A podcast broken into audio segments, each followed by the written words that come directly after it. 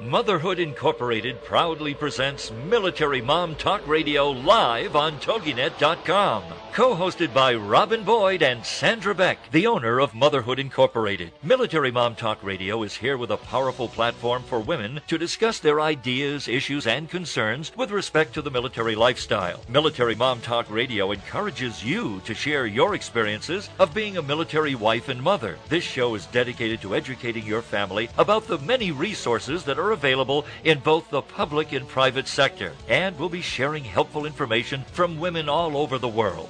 We'll cover everything military from helping a family member cope with post traumatic stress disorder to navigating government programs dealing with family issues to the struggles of deployment along with being a working mother both in and out of the home. This is Military Mom Talk Radio, and here are your hosts, Sandra Beck and Robin Boyd. Hello, military moms. Welcome to Military Mom Talk Radio. This is Robin Boyd, solo today, as Sandra Beck continues her vacation and time with family. I'm sure many of you are finding time to get away and enjoy the summer. I hope you are. And while you're relaxing by the lake or wherever, I hope you've loaded the iPod with great podcasts from TogiNet and gone to the library or the bookstore and stocked up on some great summer reading. Sandra and I have had some wonderful guests recently here on Military Mom Talk Radio, so we thought we'd feature some highlights of recent authors just so you can add these wonderful books to your summer reading. Back in February, we were visited by Pat Brisson, a highly acclaimed author who shared her most recent children's book with us, Sometimes We Were Brave. Check it out at www.pat brisson.com, and that's P A T B R I S S O N.com. Let's listen. Pat, one of the things that I did want to talk a little bit about, uh, and in getting ready for all of your books, um, I, I want to talk a little bit about the importance of literature and literacy. I think children need stories in their lives so many reasons, and not only their literacy proficiency, but to expand their horizons and their interests and their dreams. How does reading to children empower them? Oh, I think it's the most important thing you can do for your child. Mm-hmm. Um, I th- it's very important to have books in the home. Studies have shown that the more books that are in the home, the better kids will do in school reading to children uh, opens up to them different vocabulary, different vocabulary than we would use in our everyday talking conversation. Um, d- different word. I mean, my granddaughter knew the word. She was like 19 months old. She knows the word zebra and penguin. Well, she doesn't run across a lot of them in California. Yeah. So yeah. it's only from books that she knows these words, and I, I just think that's very important. I think the more words you have, the more you can think, because I think we think in words, and if we don't have the language, it's even difficult to um, to think more clearly. So I think reading is very important. I, all of our, the rest of the classes that you will take in school are based upon your ability to, to do reading. So I think it's very, very important. I, re- I used to do reading groups with kids. I'd work um, in the special ed department, so I'd go into classes and I would pull out kids to do some reading groups. Mm-hmm. And we would do some of what was on the curriculum, but then we'd get onto these tangents, and it was so wonderful. And I'm sure some of the teachers would get impatient with me, but I I would just be fascinated with where the story would take us. Sure. Because we would begin talking about something and it would lead to something else and then their imaginations would go and then of course the time would be up and we'd have to say, Well, we had got through half of it but we but somehow I just valued that opportunity to just reach in and and and hear what their little minds were doing and it was wonderful. And I think that's important because they're making connections with the with the literature that they're being exposed to. It's not just something that exists outside themselves. It's something that connects with them. So I think what you did was just right. Well, I hope so. I, I have a lot of kids that still stay in touch with me, so I guess I didn't do too badly. Um, I've got to share this from your website. I, I went through uh, and enjoyed your website so much, and once oh, again, you. it's uh, www.patbrisson.com. And in your bio was this lovely little um, little portion that I've got to share. And Sister Mary Hugh was, in fact, your second grade teacher. Is that correct? Yes. Well, Very one, important person to me. One day, Sister Mary Hugh was reading a story to Pat's class. It was about a storm. The rain poured down, lightning streaked across the sky, thunder boomed. Pat could see the storm in her mind. It seemed so real. When the story was over, it was time to go home. A boy in the class went to the cloakroom and brought Sister Mary Hugh's umbrella to her Rick, desk. I'm going to email over to you. What email are you Sister on? Mary Hugh looked surprised. But Andrew, she said, I don't need my umbrella. The sun is shining. Everybody Um, laughed. Everybody except Pat. If you can pronounce She was getting ready to bring Sister her do- rain boots. That's how real the storm seemed to her. Pat never forgot that story and how it had power and magic. She never forgot her second grade teacher either, because your story, Hot Fudge Hero, is dedicated to Sister Mary Hugh, who taught Pat to read and show her the power of stories. I just thought that was wonderful. Well, Sister Mary Hugh was very special, and I think that it, I think it does show the power of stories, um, and I think that's that's a magical experience, and that's one of the things that kids learn on their parents' laps if they're lucky enough to have parents who read to them. Oh, yeah, so important. Now, how did sometimes we were brave come to into your heart and into your pen?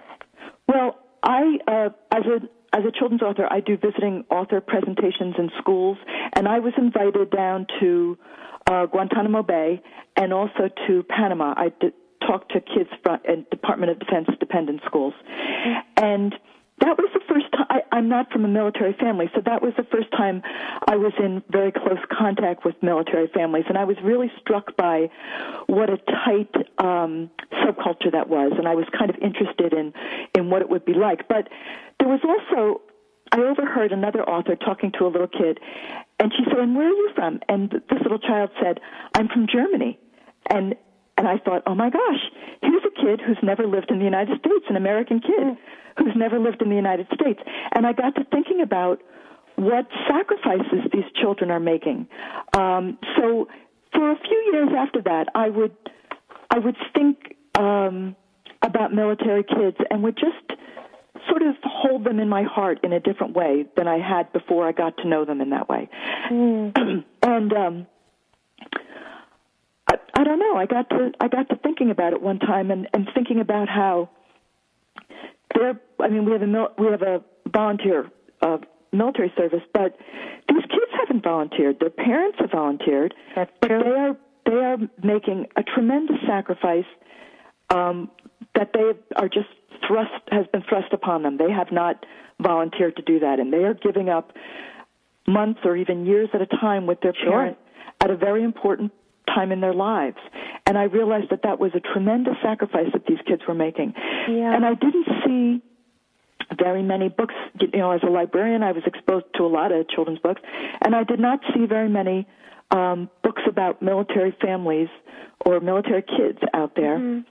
And so um, I wrote the story, but it was not an easy sell.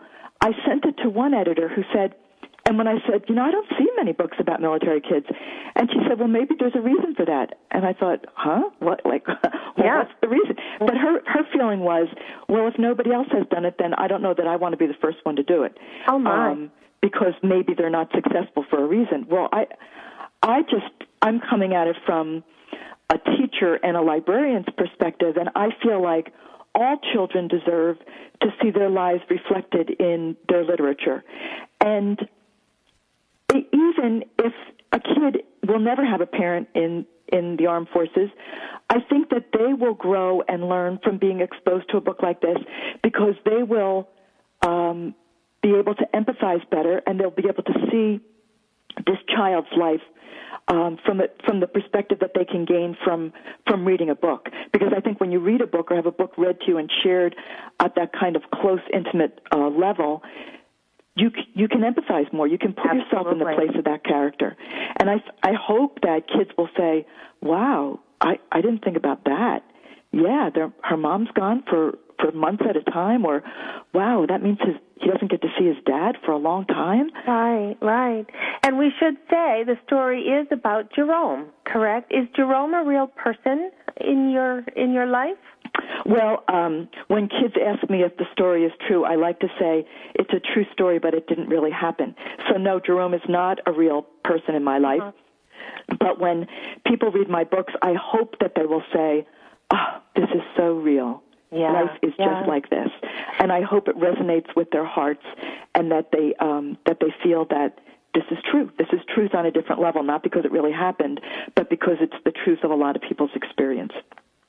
And uh, Jerome's mother in this story is is serving in the Navy. Is that correct? Yes. Yes. So she he is separated from his mom, and how does he know um, how to become brave? How does the the story help him be brave? Well, in the story, um, he has a dog, Duffy, and I use Duffy sort of as a um, a mirror of Jerome's experience. So he talks about well, when he has to say goodbye to his mom, he's you know he's crying and is upset and and um Duffy is a little bit upset too because of course Jerome's upset and he knows that they're going to uh, miss her a lot. And one of the things he does is he keeps her picture uh, next to his bed so that he doesn't forget what she looks like. Oh. And I've often thought about this when I um when I'm away from somebody that I love, I try to call, call up. And I'm not a very visual person. I'm not artistic and I'm not good at memorizing faces. And that's always one of my fear that I will forget what somebody looks like. And I thought, imagine if a kid has that, you know, has that fear that she's going to be gone so long. What if I forget what she looks like? And so he keeps a picture of his mom next to his bed so he doesn't forget what she looks like. And he shows it to Duffy so that she won't forget either. And, um, he talks about how he's at home with his with his dad, mm-hmm. and so sometimes in, when I talk to kids in schools, I say, you know, how Jer- Jerome's kind of lucky because he doesn't have to change schools, he doesn't have to change where he lives. That sometimes kids have both parents in the military, and they're both going to be deployed, and they have to go live with grandparents or an aunt and uncle or friends or whatever. So not only are they away from their parents, but they're away from the home that they're used to. They're away from the school that they're familiar with. So it's that kind of sacrifice that kids are being uh, made to ask. So through the story, um, there are different sections. Like one was sometimes we get surprises, and his dad gives him a set of markers. He decides to make a book for his mom while she's away, and Duffy gets a surprise too. It's a rubber hot dog, and oh. he decides to hide it behind the couch. um, do check out Pat's website. It's patbrisson.com. There's um, an interesting bio about her. She's such a, a, a neat lady, and uh, I know that you'll enjoy reading more about her. Um, there's a place where you can check to see if she's going to be in your area. Um, she also does some writing workshops, both for students and for parents. So um, do look into that. That's if you've got the urge to write a little more than just what you're journaling, um, maybe this is going to be your inspiration. She's got some very sensitive books in her uh, list of books. Sky Memories is a story about whose mother died of cancer. And um, then there are some real fun stories like Hot Fudge Hero and uh, Tap Dance Fever. Uh, and Beach is Too Fun. Um, it's a, a, story told in rhyming analogies. So there's a lot to uh, a lot to fill up your your reading book bag, and I hope that you take that right along with you wherever the summer takes you. So thanks, Pat, for a wonderful afternoon. We appreciated it and enjoyed meeting you. Recently, Sandra and I enjoyed meeting a remarkable woman a chaplain in the U.S. Navy, served in Iraq, a mechanical engineer, another degree in economics, and in between all that, Commander Sherry Snively has crafted a vivid personal account of the effects of the Iraq War on soldiers and civilians in Heaven in the Midst of Hell. Her book features poignant photos and glimpses of tender, touching, and emotional packed moments of military life. You'll definitely want to share this book. Here's a portion of that show. Listeners say, I have to describe this book to you first, okay? First of all, it's heavy. It's a heavy, beautifully printed, beautifully bound hardcover book, and it's got these wonderful, big, glossy photographs. But I have to warn you, some of the photographs are, they're not gory, but they're definitely alarming at times, and they really put to they really put your heart to the test when you look at it. But this is a beautiful gift book, and you know, and I want to say that we have not had any any support or endorsement of this book. We're not paid to recommend it. It's just it's so beautiful, and it would make just the most beautiful gift. And what I loved about it the most, uh, Commander Snively, when I first saw this, I thought, oh, a Quaker chaplain, you know, she's going to preach to me. It's going to be religious in nature, and it's It's not. It's you know, it's you've got these amazing stories in here, um, and they span. Like I couldn't even pick which one I wanted to talk to most. You know, you write about the cops, the teacher, and the Beanie Babies, and then like when I think of our combat cougars, you know, there's the one I feel pretty. I mean, it just spans it just spans the whole variety or the whole I don't know even how you put it. It's just there's so much going on over there, and you're on the front lines. And now, first, where did you get all these photographs? Because some of these are really awesome. Oh well, thank you. Actually, I took them all myself with two little pocket cameras that I had with me. Really? Absolutely. I had um, two little cameras, and at the time um, they were only five and six meg and they were cameras that would fit in um, in my camis. Because you know you you cover everything from you know kind of what I expected to see, which are you know pictures of soldiers and you know pictures of people in front of equipment and you know some you know bloody uniforms. Um, but then you have like a blown up tattoo, you know, of looks like the Grim Reaper. Yes. And then a Santa Claus holding a machine gun. Right. I mean, you have really captured, I think, so much of what we don't see in today's media because so, everything's so sanitized. Yes. And one of the photos in the book I just uh, received word uh, is actually going to be in a fairly large art show here in San Diego coming up in August. So, um, uh, which photograph is that? It's a photograph near the end of the book. It's um, one of a menorah. It's a makeshift menorah made out of Coca-Cola cans um, at the time uh, the rabbi came through. It's on page um, 254. Um, the rabbi was coming through to do services during the holiday season, and nobody could find the menorah in the chapel area. And so he had to make do with what we had. So he set up a menorah made out of Coke cans.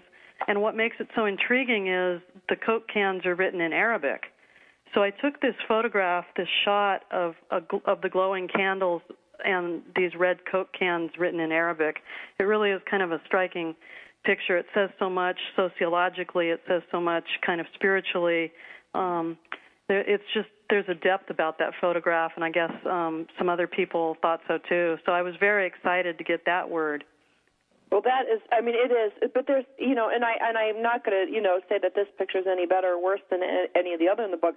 There's a lot of pictures that you look at and you just go like, you know, and it goes right to your heart, and I, you know, and I get chills and I get all teary eyed, you know, because Robin will attest I'm the crier on the show. um, oh, I have my share of tears too, my dear. well, I'll tell you there. There are times when I still look at you know, I even hate to say coffee table book because coffee table doesn't do it justice. Right. But I think anybody who has someone who served uh, or is serving, um, it's just such an amazing it's just so beautiful you know you you have captured so many different things and you know and I look at books all the time because people send us books to review for the radio show and it's very rare that I wax on and on about this but there's and it's you can't really sit down. It's not a cover to cover read. It's like you read the story, you look at the photo attached to the vignette or the story, and it's um, it just. I, I think you need to be for a moment. Right. Isn't that beautiful though? Because why would you want to read something like this cover to cover? Because you really do want to absorb the moment, the the, the content that you just the, the scenario that was just there, and that deserves time in and of itself without moving on for a bit. Right. Absolutely. Well, and the one thing too, uh, Commander Snively, I look at, you know, we we had like, you know, um, we have a lot of different charities that come on our radio show, and I remember Carolyn Blashek talking about the Beanie Babies. That you know when she started putting the Beanie Babies in, I don't know, seven or eight years ago into the OpGrat, Operation Gratitude packages, and you know the use of the Beanie Babies over there. And I would, you know, I would retell her story to different people, and people kind of look at me skeptically, like, yeah, Beanie Babies, really? They're going to trade them with the kids to get information? Yeah, right. They're going to really wear them in their pocket. And then I go through your photographs, and not only do you have, you know, the, the Beanie Babies on a bed in, you know, that photograph. Yes. But then you have actually three different photographs, and maybe I counted wrong, but three different photographs with soldiers with stuffed animals. You have an Eeyore, and then one with another little thing sticking out of his pocket. Exactly. So, can you tell me a little bit about that? Because we do get a lot of donations from our radio show to Operation Gratitude, and we want to thank Beanie Babies for providing these. Can you tell us a little bit about that and the a little bit about the the story? Yeah. Um, the one, the story that you're talking about was um, with some Iraqi uh, cops that uh, had been blown up in a bus, and they were in our hospital receiving treatment, and then another young man who was a teacher who was also Iraqi. And that photograph shows um, a pile of beanie babies on the bed, and it was just one of those lighthearted moments. I mean, there were so few moments really where people um, were smiling that it it brought a moment of I think peace and connection to everybody. I know that sounds so cliche, doesn't it? But but I think it was really true. And um as we sent this young man off who was a teacher, he was only about 20 or 21 years old himself and um we sent him off literally with a bag of beanie babies for his students that he was teaching. And my hope of course was and I told him through a translator um, that he would tell the story of the Americans being there and and what we did for people, um, both friend and foe, and how we helped tried to help um, heal heal the people that came in wounded. And um, he, I think he was very touched, and he he went away saying yes, um, yes, I will tell the stories to my children, meaning not he didn't have children of his own, but his his school children. Right, his students. But he probably, when he does have children of his own and does get married and carries on the stories, um, and it's just to me so arresting in these photographs to see, like, you know, what we take for granted here in the States. Like, you know, my kids are spoiled. Most of the kids are spoiled here. You know, they've got 50 beanie babies, and, you know, my son's favorite is this little rat. And, you know, to take this I just wonder if the manufacturer of, of Beanie Babies would ever really realize what a role their little toys that they made to make a million dollars or ten million dollars would play in the part of our war. I mean, that's just such a cultural, strange phenomenon that you couldn't write.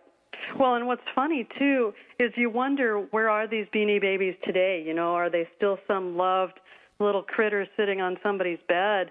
And we used to kind of laugh too. Um, we would go out and to our supply boxes and we used to laugh and say that apparently they must be multiplying in those boxes at night because we just had boxes and boxes and boxes of beanie babies. But they we really did use them especially when children came in the hospital wounded. I mean they they really did make a difference. It's such a i mean that's such a beautiful thing and it's such a a testament to to you never know what one little bit of kindness could do to make a difference in somebody's life. Exactly. Sometimes it's just the little things. I mean, I I have in one of the other stories too, and you talk about the little things like that. Um, the little uh, lotions and shampoos and things that people would send over. You know, again, people might say, "Oh, well, what do you need that for?" Or you can buy shampoo at the PX on the base or whatever. I was lucky; I was on a base that actually had a small store. But you know, it, I think it's the the reality is when you're over there, it's not so much what's being sent; it's just that somebody cared enough to send something. It, it's that the make, make me cry. it's the making of the connection. Well, and just uh, you know, the, the the connection that you make with this book you know, not only through your photography, but it's it's beautifully written, and it's you have a knack, uh, Sherry, if I can call you that. You have a knack, Sure. Sherry, of just picking up either I don't know if it's the absurdity, if it's the, you know, juxtaposition of two really really different things. Um, it just it it's just it's just amazing. I mean, I I can't tell you. Right. Beyond the beautiful book, it really makes you think. Right. Well, I, I, I hope so. I think so. I think also, eh, since this is a, a radio program about moms too, I think um, for me, I have two kids, and my kids were five and seven when I was over there. And also, it's been very interesting meeting a few of the moms of some of the guys that are actually in my book, some of the stories. And wow. the connection afterwards because so in many respects the journey continues and some of the moms that i've met um some of the guys lived through it. And one of the moms that i've met um her son did not make it. So it's been a very interesting connection in that sense as well. Very healing not only for them but for me. Because you guys were talking about crying and there there are times when I look back at these pictures or maybe I reread a story when I'm doing a presentation and yeah, it still impacts me. I mean, I kind of choke up at times. Be sure to find Commander Snively's book at all your book outlets as well as her website, www.heaveninthemidstofhell.com. And that's the whole title of her book, .com. We've got a short break coming up, and when we return, a book from the heart that you won't want to put down. So get a refill on the iced tea and stay tuned. This is Military Mom Talk Radio. We'll be right back.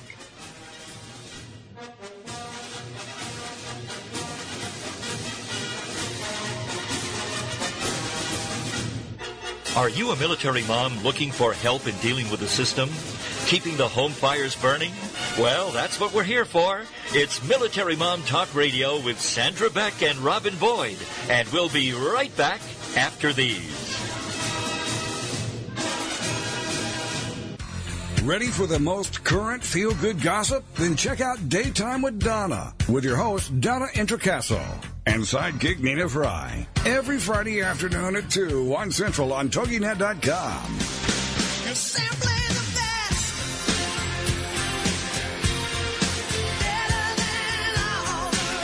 Donna is a charismatic, market-driven entrepreneur who was part of the team that founded iVillage.com, which is the largest content-driven community for women today. Donna and Nina are here to empower you, motivate you, and encourage you in all aspects of your life. It's like Oprah on the radio. Plus, your chance to win great prizes, all the way up to a $500 Visa gift card. For more on Donna Introcaso, check out her website, introinc.com. Then join us for the show, Daytime with Donna, with your host, Donna Introcaso, and sidekick Nina Fry. Friday afternoons at 2, 1 Central on TogiNet.com. Innovation and insight, problems and solutions, capitalizing on your ideas and efforts. That's all a part of Changing the World One Invention at a Time with Rick Rowe. Thursday evenings at 6, 5 Central on TogiNet.com. Rick will be sharing stories of innovation, invention, inspiration, and overcoming obstacles with guests who have been there, done that, and are doing that. Rick will be asking the right questions, helping you identify the real problems, and showing you how to act on your ideas by increasing consumer confidence and, more importantly, increasing your confidence to act on your ideas. For even more information, go to ThinkTek, that's T-E-K, globally.com. Then join us as Rick and his guests teach us how to develop new ideas and create new products, new businesses, new jobs. And together, let's get our economy growing again. It's changing the world one invention at a time. With author and inventor Rick Rowe.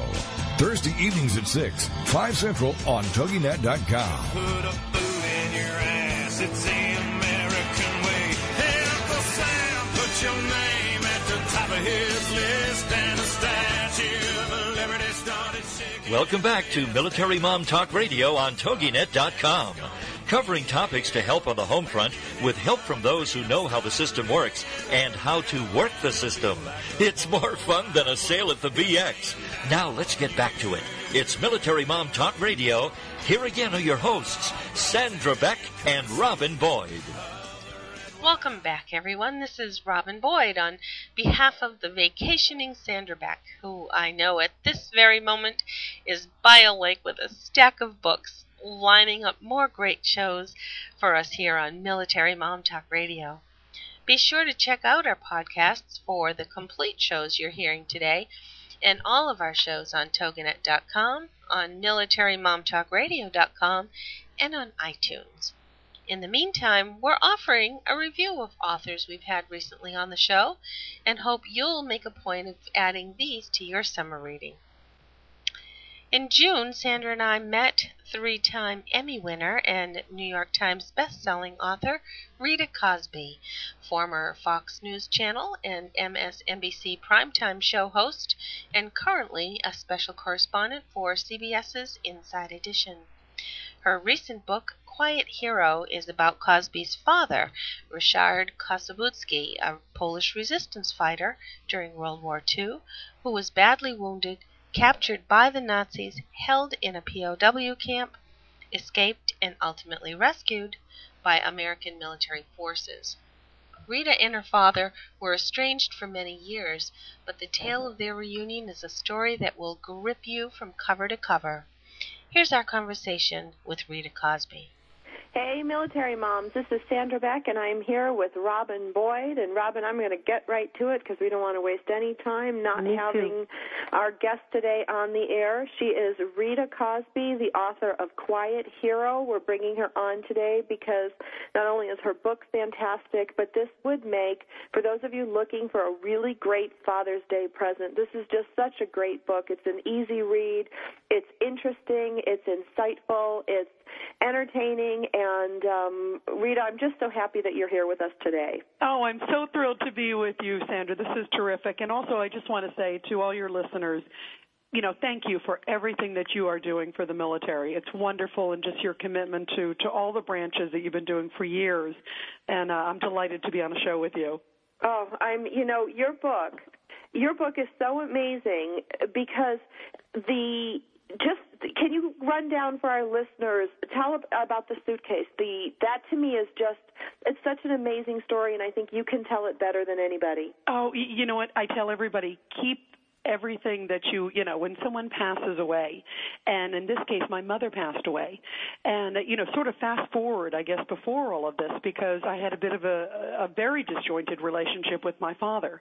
You know i had to sort of think back you know when i was doing this book when did i realize my dad was different and I remember when my dad came back from a run from a marathon and he took his shirt off and I saw all these scars all over his body. I was about 8 years old at the time.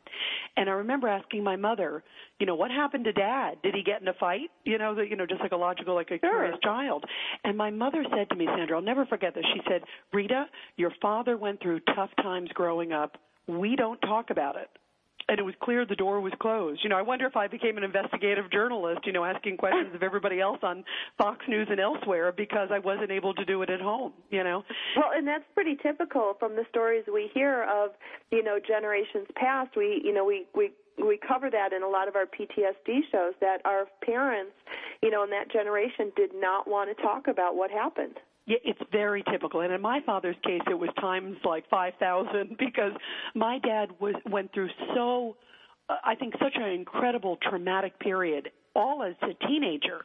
I mean, my father wasn't fighting, you know, a war thousands of miles away, and he wasn't, you know, in his formative years. He was at a very young age. He was 13 years old when World War II broke out, and he was in Poland, and literally saw the beginning of World War II and became a resistance fighter at a very early age.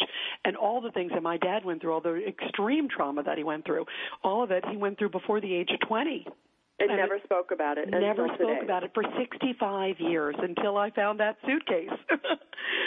you know, and fast forward, you know, suddenly my unfortunately my mother passed away a few years ago, and I was hosting a show at Fox News at the time, and I remember it was you know very you know when you're when you're a public figure, I guess like we are. um I very much, you know, it was a very much a public matter. It was very difficult, and my mother really raised my brother and me. Um, my father Now, your had left father the had family. left. Yes, right. Your left father the left the family. left the family very abruptly at Christmas.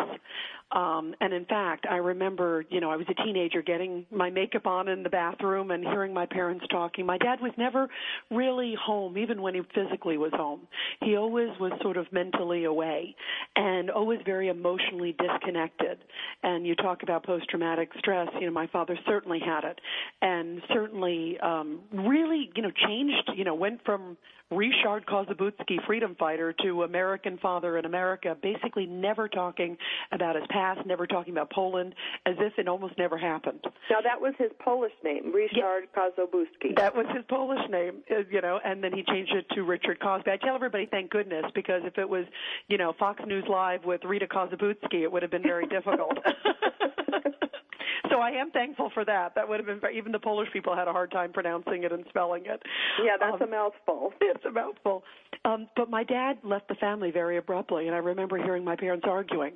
Here I was a teenager, and I remember my dad saying, I'm leaving, and I thought he was just leaving work, maybe changing his jobs or something. And then he walked in the bathroom and basically told me he was leaving my mother and essentially left us extremely abruptly. It was Christmas.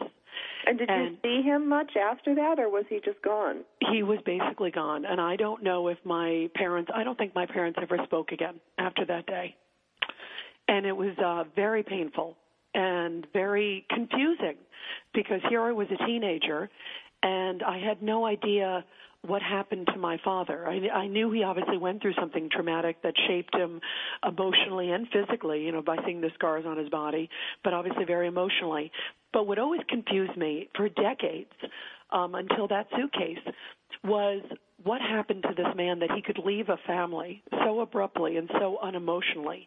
And I basically had almost little to no communication with him for decades after that Christmas.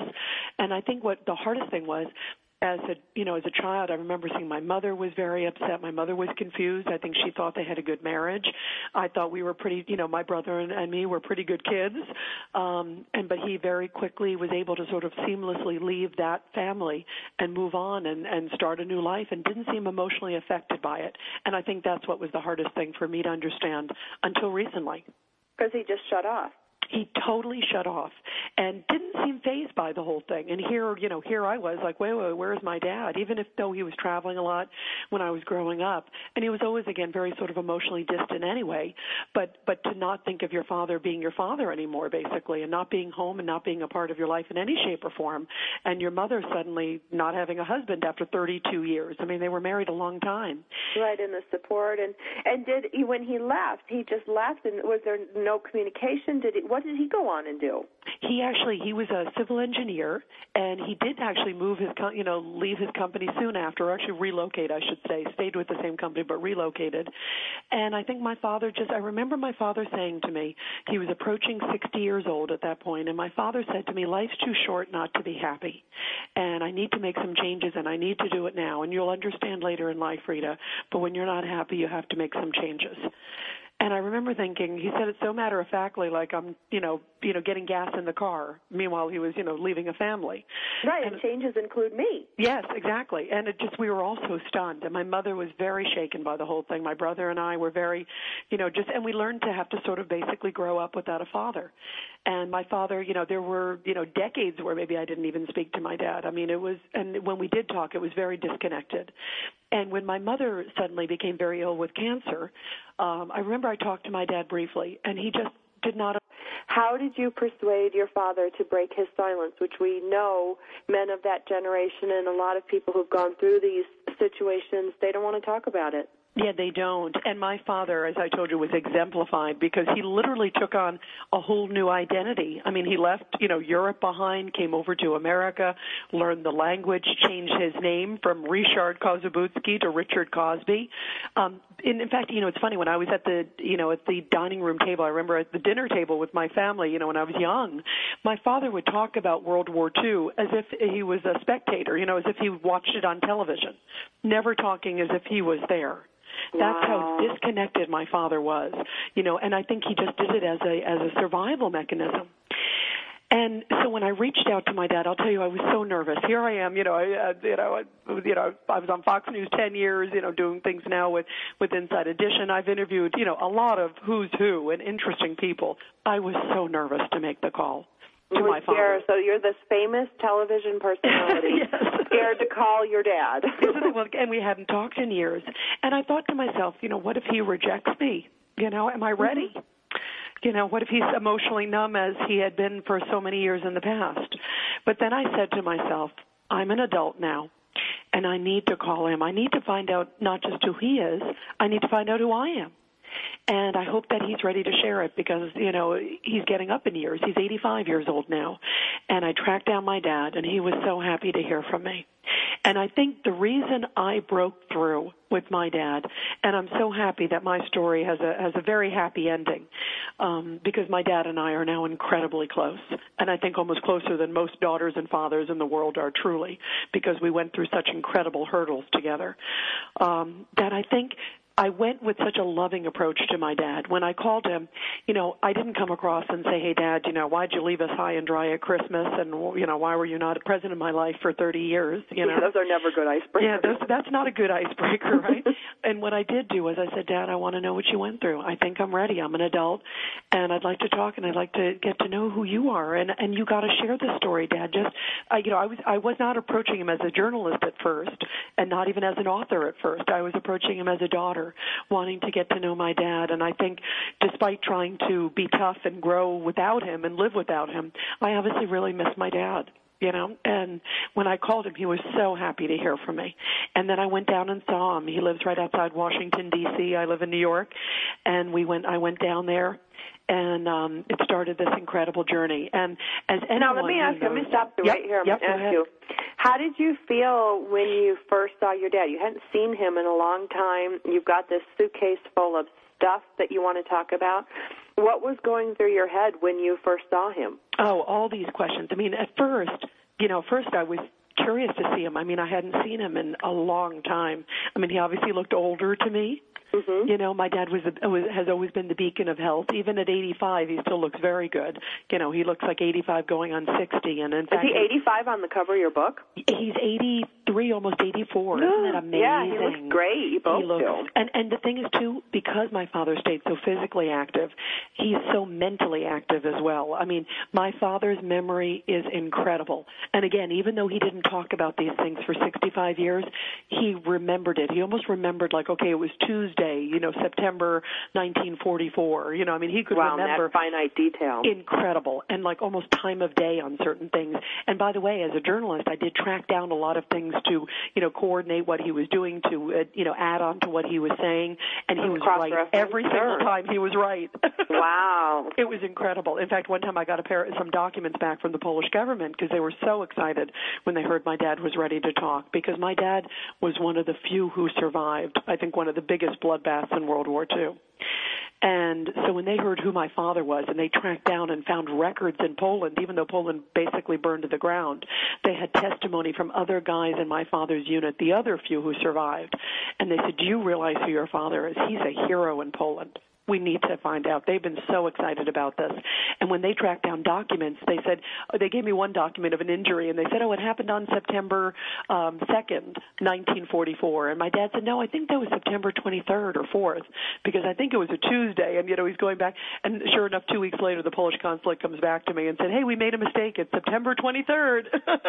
Isn't that amazing? What Oh. amazing attention to detail. And it just shows that you know what goes through these. Even though he hadn't talked about it, clearly he was. It was repeating in his mind over and over again. And and the getting of the story, the breaking of the silence. And I feel like I am so blessed, you guys, that I was able to break through with my dad, because my dad, I it was pulling teeth. It wasn't like all of a sudden, hey, I'm ready to tell the story. It was bits and pieces, and then we'd spend more time, and then the next day we'd spend more hours. And I spent more time with my dad for about a six month period than I did my entire life and it was the most incredible journey. And then my dad and I went back to Poland together. We hmm. retraced his steps. When I returned that, especially, you know what triggered it? I returned that armband. And when my dad saw those items, first we talked for a bit, and then I gave him the suitcase back, and then we started talking. And when I gave him the suitcase with the red and white armband, and he took it out, and he put it right on his arm right away, like as if he was fighting again. And he looked at it and he held it, and he, you could tell it was like it represented his his comrades. And he said to me, he said, "I wonder who survived." And I said, "Dad, he had not been back in 65 years." he left Poland. When he left, Poland was in flames, and that was the last time he, literally the last time he left, he was held at gunpoint, shoved on a rail car by the Nazis. Didn't know where he was going to end up. Thought it was maybe his last, you know, day on his life, and Warsaw was literally in rubble. Warsaw was 87% rubble by most estimates, so you can imagine what he, you know, he left hell. And he was how old at this point? At that point, he was uh, 18 years old. Five years of fighting, and then he was taken to a POW camp for six months until he escaped. And so my father just was so traumatized and never wanted to go back to Poland. I think he was too scared to, you know, confront the the ghosts of his past, if you will. And when and he about saw his, that his armband, family that was there. What about his his is his family his family that was there? he lost touch with all of them. He had stayed touch very minimally after the war because what's interesting, after all these things my father went through, my father could not go back to Poland because Poland became a communist country after World War II. Remember, the Russians took Right. it over. And the Russians, not only the poor Poles, I mean, if you see a Polish resistance fighter who's alive to this day, shake their hand because they are true heroes. And these guys were fighting with sticks and Molotov cocktails against the most brutal war machines in the world. My father was fighting at one point in his unit. They had 150 men. Two of them had guns. Can you imagine? And you're fighting the Nazi war machine. And then also the Russians, they were hoping at one point was going to help them. The Russians did not, as we know from history. And then the Russians, of course, hated the Polish resistance fighters. So when Poland, after World War II, became a communist country, my father could not go back despite being, you know, everything he went through, fighting for his country, surviving everything he did, he could not go back to his country. So he had very minimal contact with his parents and any other relatives because he didn't want to tip off the communist minders who were listening in on phone calls. Oh, sure. Isn't that amazing that, you know, so when he would call, he had a very short phone call one time with his mother. I think that was it since the war until she passed sadly. And I remember him telling me that the phone call he acted act he had to act like it was a stranger calling. She knew it was ah. him, but he had to pretend like it was some, you know, just generic person calling because he didn't want to tip the minders off that it was a family of a resistance fighter, or they right, could have it's been the most loving loving thing he could do for his family was to walk away. Isn't that? And you know what's interesting? I, when I was growing up, I'd always get letters from my dad. You know, just very minimal letters, and it would always say "Yours, Richard." And I'm thinking, "Yours, Really? Richard." What about Love, Dad? Yeah. Because everybody else would get Love, Dad, and I would get Yours, Richard. And it was because that was the way my dad used. That was the way he dealt with family growing up. was up. it the same for your brother and your Yes. so it was just he was identified with the rich it was it too painful for him to identify as family I think so, and I think and I think just that was the way he knew, you know, to protect his family, and that's what he grew up in. So that's what carried over when he became a father. And it's it's it's interesting how, and of course, how was I to know? I just remember getting these letters from yours, Richard, thinking, who is, you know, Yeah, that's kinda weird. Dad. Yeah, but you know what? You know what's amazing, you guys? My dad took me back, and this is where I really think I broke through with my dad. He took me back, and I hope that this inspires everybody to to to go. And I really pushed it with my father because he's he wanted to have resolution you could tell. And so I said dad let's go back to Poland together. And we literally held hands as he took his first step on Polish soil first time in 65 years. He was he was trembling like a child. He was so nervous going over there but he said I feel like I need to go back. I need to see who survived. I want to see what happened to my country. And so when we went back my father took me to the scene where he says he lost all emotion. It was in the middle of the Warsaw uprising. My father was fighting. Liter- you know, people were dying all around him. 80% of his men, by the way, died in the uprising. You can imagine the odds my father was against. And so at one point in the uprising, his girlfriend and some other of his colleagues at the time, as a teenager, seized this German tank, and they were just so excited. You know, what a windfall! Here are these guys fighting with Molotov cocktails and sticks, and they grab a Nazi tank. You know, what a what a coup! Yeah. And so they're parading on the tank, and my father heard about this, and his girlfriend said, "I'm going to go over to the tank." And my dad said, "No, this seems a little fishy. You know, it's a little strange that we got the tank." And she said, "No, I'm going to go parade. We're going to drive around the town square, and we're going to show it off." And my dad walked away. He walks away a few blocks, and suddenly the ground shakes, and the tank exploded. And on top Oh, of the tank was my father's girlfriend and all his comrades. And my father ran back and said it was just rivers of blood. And now, when we went back there in Poland, it's the scene of where 500 people were killed. 800 were injured. They did indeed take it to a busy town square, and so many people were killed. And now it's a, now there's a plaque there honoring those who died, including my father's girlfriend and many of his comrades. Rita's book can be found at all major booksellers, and more info can be found at quiethero.org. Well, as we're closing out the hour, I just want to bring a couple of things to your attention as I try to do every week. Um, this first one is a notice that I got on Bobby O'Brien's blog, and there is a, a um, outfit that is looking for spouses to serve as ambassadors. Um, I'm going to read this. It says a volunteer position usually means there's no pay, but at yourmilitary.com, an ambassador gets free training on business software and an opportunity to become a leader within their military community in return. Yourmilitary.com, Y O U R, military is looking to enroll more than 240 military spouses who will answer questions from relocating families, contribute to an online blog, and attend local events. There's just a few requirements um, in order to qualify. You must be a military spouse. You must live in the community they are applying for. You must make a personal commitment to work at least 10 hours a week, and you must have a computer with internet access. If this uh, sounds interesting to you, uh, check it out at yourmilitary.com. And I also want to say hello to a fellow Toginet host, Megan Roth. Um, she has a show on Thursday afternoons titled entitled Boot Campaign. It's a true grassroots initiative developed by a group of patriotic women known as the Boot Girls. It's inspired by the true story of Marcus Luttrell, the lone survivor, the Boot Girls get out to rally support of their troops, or the troops, I should say, by creating a photo gallery of celebrities posing in combat boots. And you've got to check out the website, and I believe the good governor of Texas is one of them. You'll you'll check that out, I'm sure. The Boot Girls want every American to get your boots on by purchasing the Give Back Combat Boot. The campaign's motto is simple When they come back, we give back.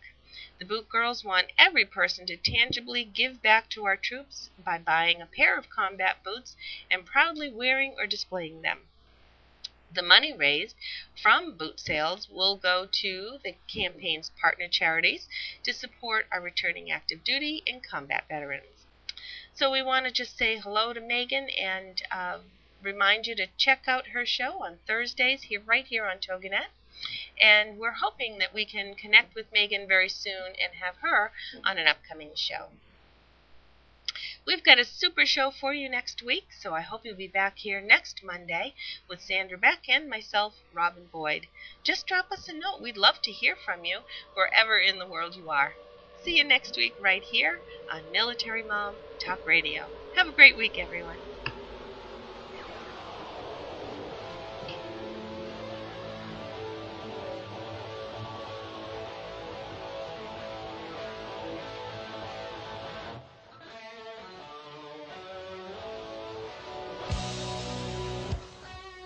Thank you for being part of Military Mom Talk Radio on TogiNet.com with Robin Boyd and Sandra Beck, the owner of Motherhood Incorporated. Military Mom Talk Radio is here each week to provide a powerful platform for women to discuss their ideas, issues, and concerns with respect to the military lifestyle. For more information on the show or Sandra and Robin, go to MilitaryMomTalkRadio.com. This is their mission, helping military moms. So join us again next Monday for Military Mom Talk Radio with Sandra Beck and Robin Boyd, Monday afternoons, 2 p.m. Pacific, 5 p.m. Eastern on TogiNet.